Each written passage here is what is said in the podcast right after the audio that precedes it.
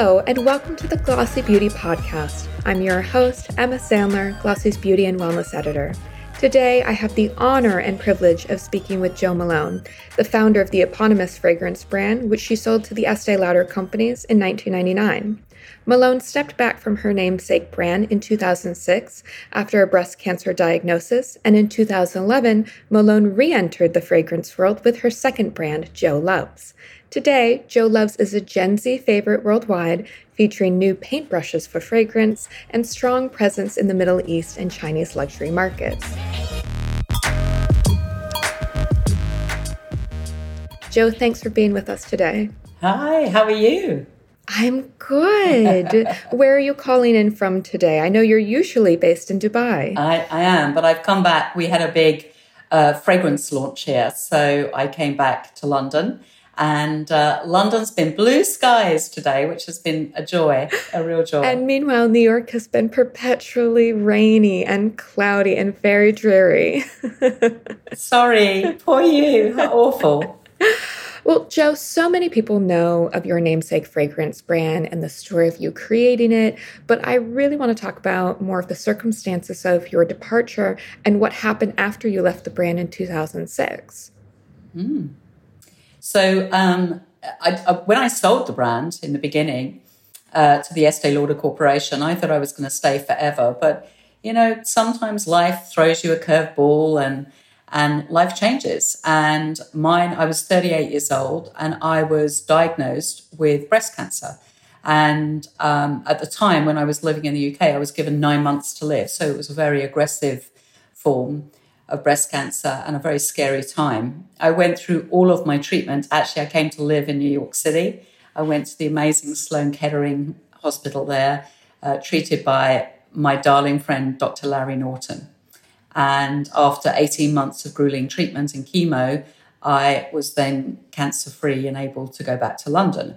What I hadn't told anyone, not even my doctor, and certainly not my husband, was I'd lost my sense of smell in the second part of chemo. So it was the adriamycin and cytoxan and then the Taxol and the Taxotere. And that's where I started to, my body really uh, struggled and I lost my sense of smell.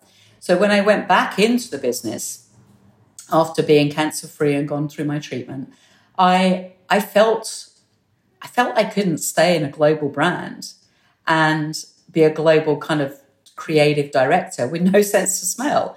So I decided it was time to move on. I knew that the business was in safe hands and everybody's job. That was my most important thing for me. Everybody's job was safe. And I resigned and I left. I was the last person to turn the key in the lock in Sloane Street, all those. And it's, you know, this is a long time ago now. This isn't, this isn't a few years ago. It's almost two decades. And um, I just thought, my goodness, what have I done? You know, I've walked away from my best friend. And I think what I've learned over the last few years is fragrance is not a business and not a career to me. It's my best friend. It's my best friend and the thing I love doing most in the, in the whole world. Uh, two weeks after leaving, um, I woke up one morning and suddenly I could smell everything, but differently. There was something very animal like about the sense. I could smell everything. And my sense of smell had come back, but in a completely different form, much stronger, much more powerful, much. Um, and it was it, it was it was like I was reborn into into another life. And uh, and so began, you know, the journey of a five year lockout. Um, and then after the five year lockout, it was like, I just, I'm an entrepreneur. I, I'm a retailer. I'm a creative person. And I wanted to return. And so one night around a kitchen table, eating supper, we started all over again. And that with Jo Loves. And correct me if I'm wrong, but you have synesthesia too, yes? So I'm curious during that period, of when you couldn't smell, like how that impacted you since your experience with senses is very different for most people. Mm. Well, during, during the chemo, I was very sick. So all my senses were slightly blurred. My vision was a little blurred. Um, and I think for those people that are on that intense chemotherapy, you you feel like you're looking in on your own life. So I wasn't scrutinizing myself and I wasn't creating. Any smell made me feel very sick anyway. So um, I wasn't really. But when I came through that and I still didn't have, I felt half a person because for me, my sense of smell is probably my most predominant sense. Uh, but as my sense of smell came back, I was I was able to look at color in such a different way and such a deep kind of intensity to it and passion. So it came back very differently. And I think because I hadn't smelt for a year, when it did come back, it was I was terrified I'd wake up every morning and it would be gone again. I'm sure there was also, with your description of it being animal like, that there was a rush of of sensations, of senses, of smells that had come back when it when it was restored. Yeah, and and I look at my senses now, and I think I can feel them bleeding one into another. You know, through the power of smell. So the power of smell is my language. It's my words if you look, if you looked at an artist, it would be color, be sight. If you looked at a musician, it's what they hear. So I think it's it's you know where you feel your jewel of a gift in life is. Mine is creating fragrance. I think I'm. I don't think anyone in the world can create fragrance like me. And I, the, the older I get, the more I see that the integrity and the relationship I have with creativity and the sense of smell is is probably has made me one of the happiest people in the world today. Yes, and I'm sure many millions of people would also agree that no one can make fragrance and scents like you can. I am curious, you know, going back to sitting around the dining table trying to figure out, okay, like how do we restart this journey again? How did you think about differentiating Jo Loves from Jo Malone London? I didn't. I didn't because you don't look at your life like that. And that's what I, I look at myself with a, with a creative gift. And at the time, when I sat there around that table and my little boy, who was seven, came up with the name for the company. And then we started to say, okay, legally, these are the things that you have to abide by. And that's when it started to hit me. It didn't hit me that night round a kitchen table at all.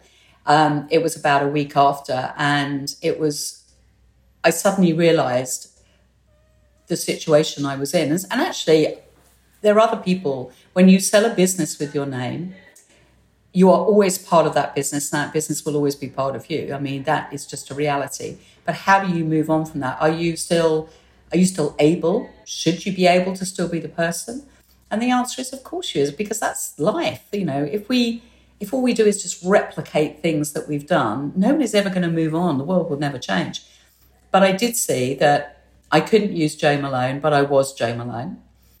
Um, and that didn't feel too strange to me, although it felt very strange to other people.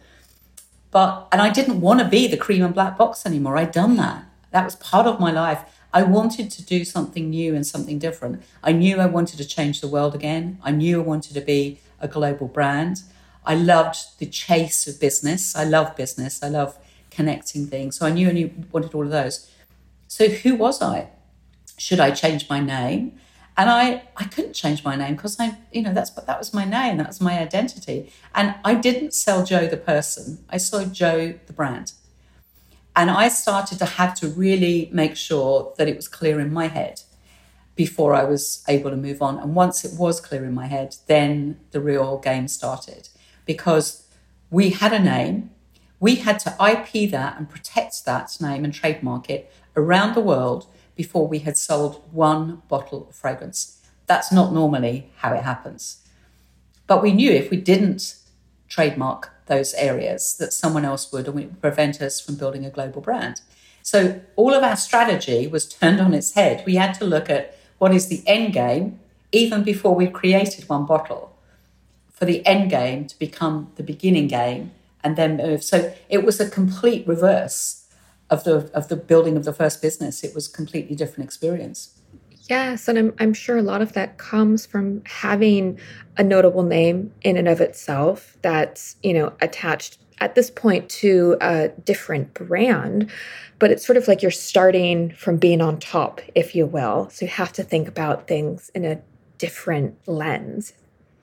Yeah, yeah, absolutely. It was like looking at a telescope the wrong way round. You're, you're quite right. And and also the world expects you when when you've built something and it's successful, the world expects you to return on that same platform.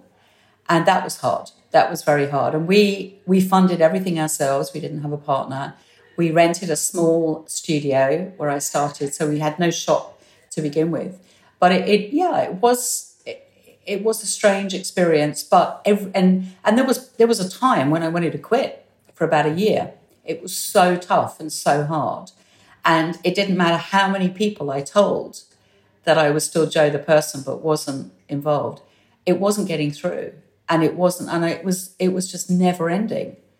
Um, the press knew the journalists knew but the consumer would would find out and then forget. And so we'd be back to square one. And so how did we break through into the business world? I knew that my creativity was different um, but it was it was the point at which we came so the shop i'm sitting in here now i'm sitting in the candle studio the creative studio and it was when Gary gave me the keys to the shop, which in fact was where I had my first job at 16. So I, I'm sitting where I was when I was 16 years old, came right back to where I started.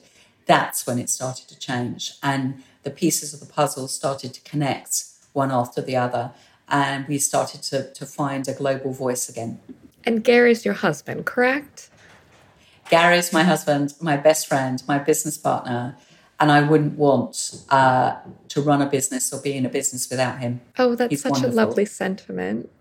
Um, you currently reside in Dubai, which I mentioned at the top of the show. Was the move there professional, personal? Mm. It was a bit of everything, really. I'd, I'd got to, I think after COVID, like a lot of people, I really struggled coming out of COVID.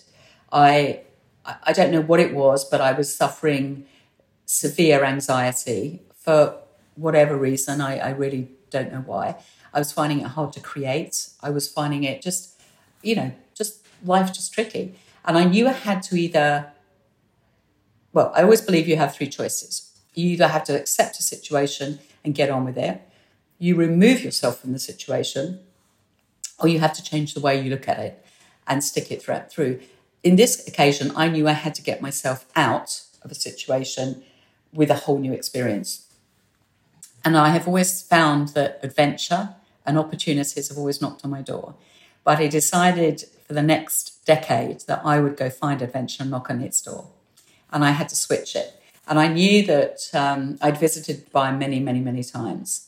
And I felt at home there. The culture of fragrance is, I, I mean, i have learned so much in the last year. I feel like the young kid who started all over again. And I wanted to sit at the banquet of opportunity. I want to change the world. And I, I looked at it to see whether I could find five faces of Jo, five different aspects. And uh, it, it, was, you know, quite a, an exciting challenge for both Gary and I. We moved, just he and I, in our suitcases, and off we went. Um, we live on the beach now. We live kind of quite a boho life and watch the sunrise and set. And I sit under the trees with my perfume bottle. I mean, if anyone ever sees me in Dubai and you see me sitting under the trees, just join me and, I, and we'll smell with you. And, and people go by and they go, Are you Jo Malone? And I go, Yeah, yeah. Come and sit with me. Do you want to smell? And I sit there and smell all my notes and, and they smell with me. And it's just this wonderful, incredible opportunity. I feel calm. My anxiety has gone. My creativity is raw and um, powerful and passionate at this moment.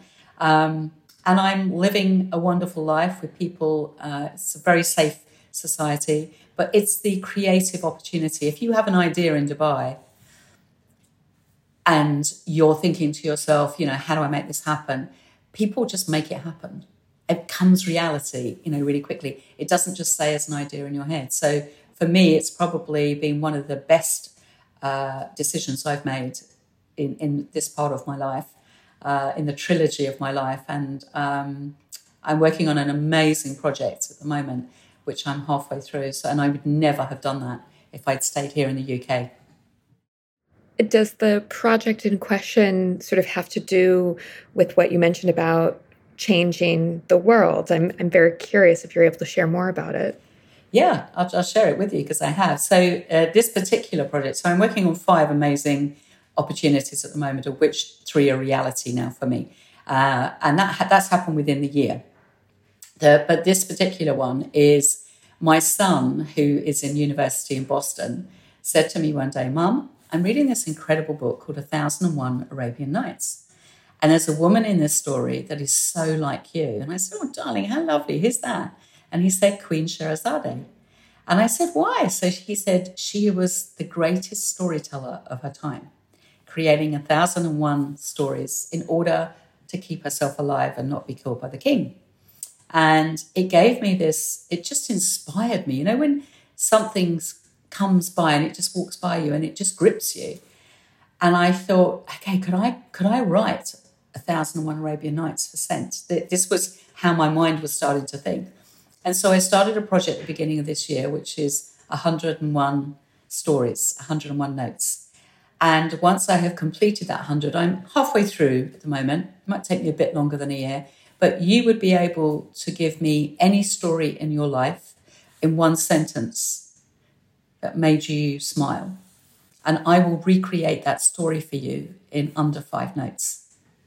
So I will put the notes to the words and the emotions and the color and the touch and the music and and I will recreate those stories. And so I will bring fragrance um, as powerfully as a story from A Thousand and One Arabian Nights. How does that vision or that project kind of come to life? You, of course, cannot physically be everywhere and speak to everyone. So if I'm shopping Jo Loves and you're not around, how does that work? So we're working on it right now. Okay. So what, what we're doing is every note that I've created, we're attaching the emotion, the, the, everything, every every one of those five senses. That note will have all of those images and that. Um, and I'm working with a group of very creative people at the minute. So I'm not going to tell you any more of, of, of the project, but there is something we're working on which is just, it's kind of, it's never been done before. Um, and it excites me to, and what it's doing is it's really connecting human to human. There's a real humanity about it, you know, from everything from a woman who came to me and she said, uh, I've had 13 miscarriages. And I found out 24 hours ago that I'm pregnant again and no one knows.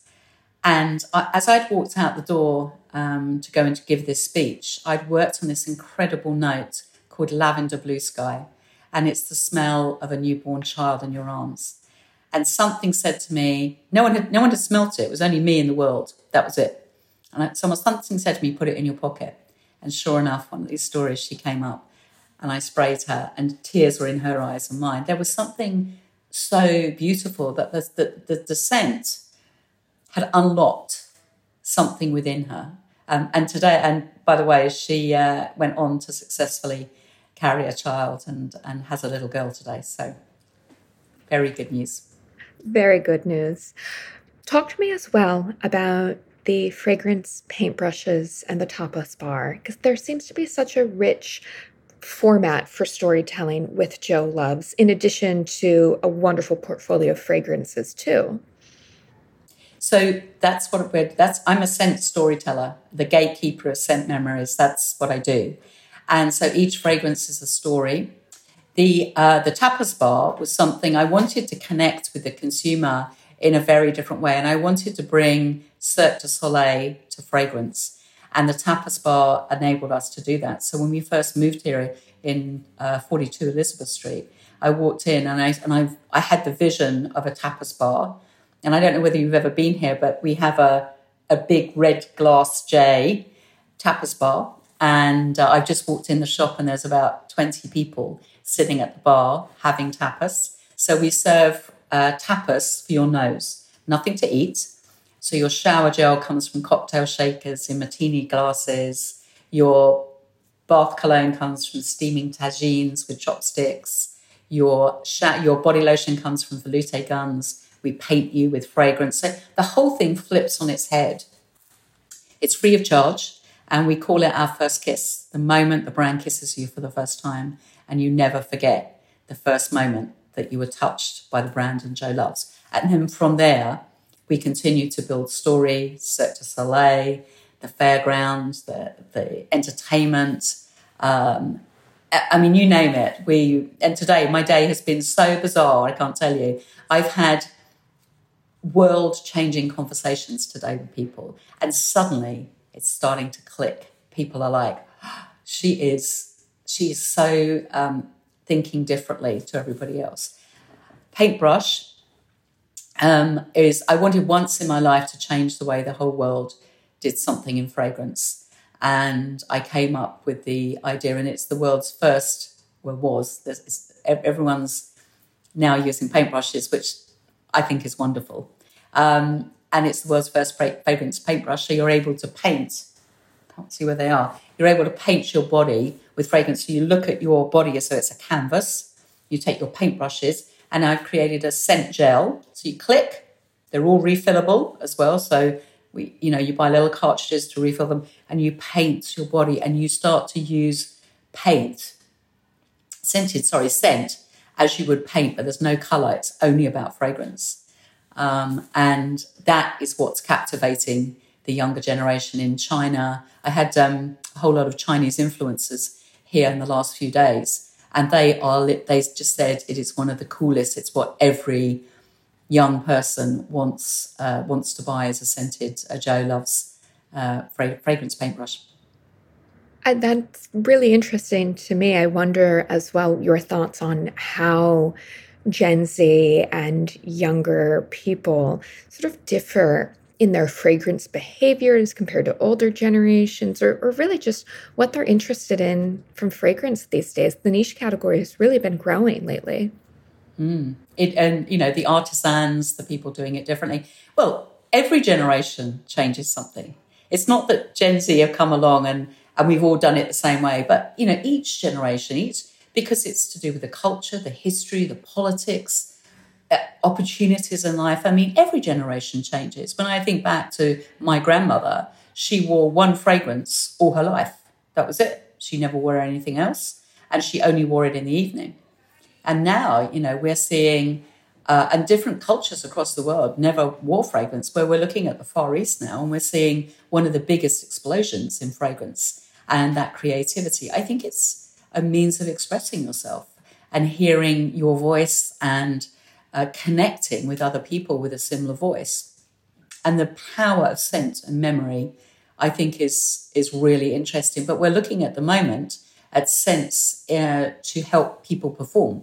So, for instance, in Japan, in the subway, in the morning when you get onto a subway, there will be a light scented citrus note, calms your mind, gets you set yourself ready for work. So, there's a whole movement now about is scent more than just a good smell? Can it do that? Because it does connect with the uh, hippocampus primeval part of our brain. Yes, I've heard about this. I've covered it a little bit. The functional fragrance category, where you know it can really double with being almost a performance type of product, whether that be you know being more vigorous and, and uh, alert or awake or also calming you down helping you sleep relaxing you there's many different ways that fragrance can play a strong role um, what are your thoughts on the clean fragrance category, which doesn't use certain synthetic ingredients and advocates for disclosing more ingredient transparency? I think if that's part of your strategy, I think there's room for everybody. And there will always be a consumer that wants something along those lines. Should that be, should we all have to work in that way? I think we have to choose as entrepreneurs and founders of our businesses which direction we know our consumer, our consumer knows us. But I think a lot of it comes down to the integrity and trust of a relationship within that business as well.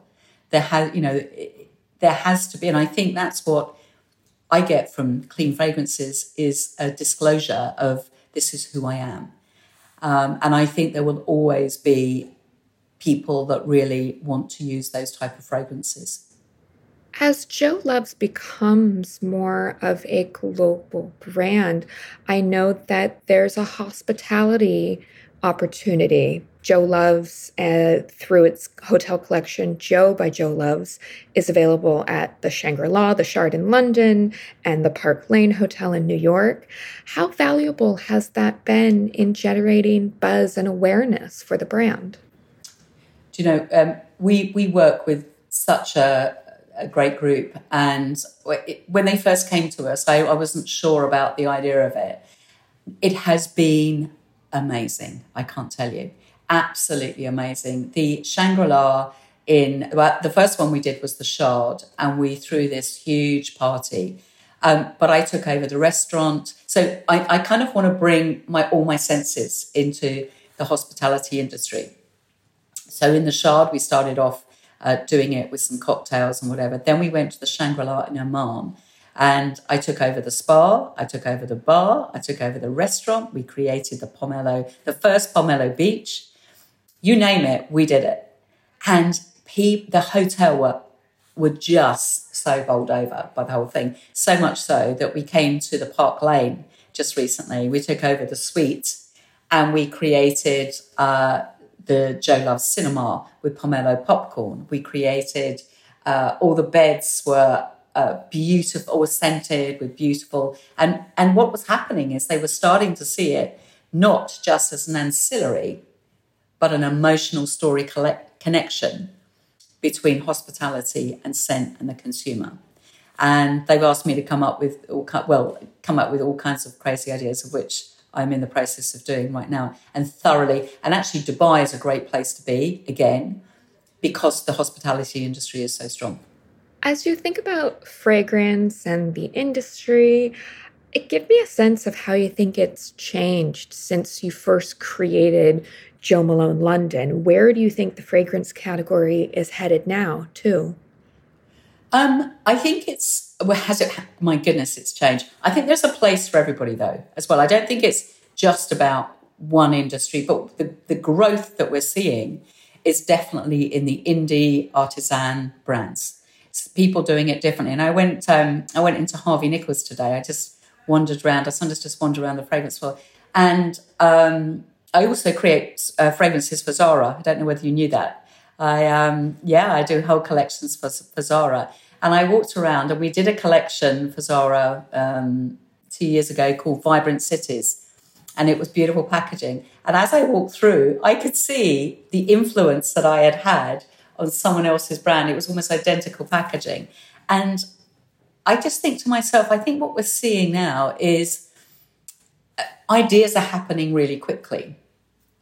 Different industries are merging together, collaborating, creating third identities. And I think a lot of a lot of um, like bigger brands, not to, not in fragrance, but they are starting to see scent is a powerful, powerful marketing tool. Um, that that is new. That is new and different. I mean, a few people when you go into a hotel, there might be like the Langham in London. You walk in, there's the most delicious. I think it's ginger lily smell. It's wonderful, and you know where you are by that smell. I'm talking on a much bigger scale now, and I think companies are really going to start to to, to need the language of scent in order to, to bring that memory. Because you look at technology everything is moving so quickly isn't it? You know when we when we flip through our phones and whatever and we enjoy something it's, it's gone over our head five minutes later. It's gone. We're on to something else. But the sense of smell brings us back to the roots and the and the, and the relationship that we have with a brand so uh, it, it's a very exciting time to be in fragrance um, I'm definitely going to change the world again and find the, the five faces of Jo. that's for sure. Um, but, and I just think these young, wonderful pioneers coming along and starting, and they look at someone like me and go, if she did it, I can do it. And that is what makes me really happy right this moment to see the next generation come. Wonderful. Jo, thank you so much for joining us today. This has been an absolute pleasure. I'm feeling wholly inspired myself.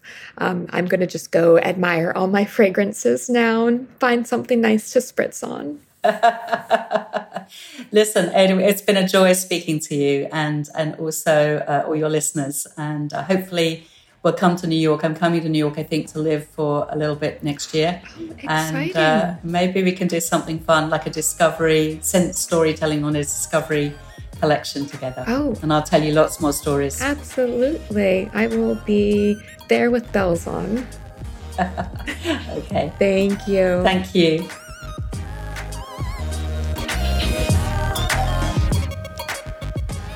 Thank you so much for tuning in to the Glossy Beauty Podcast.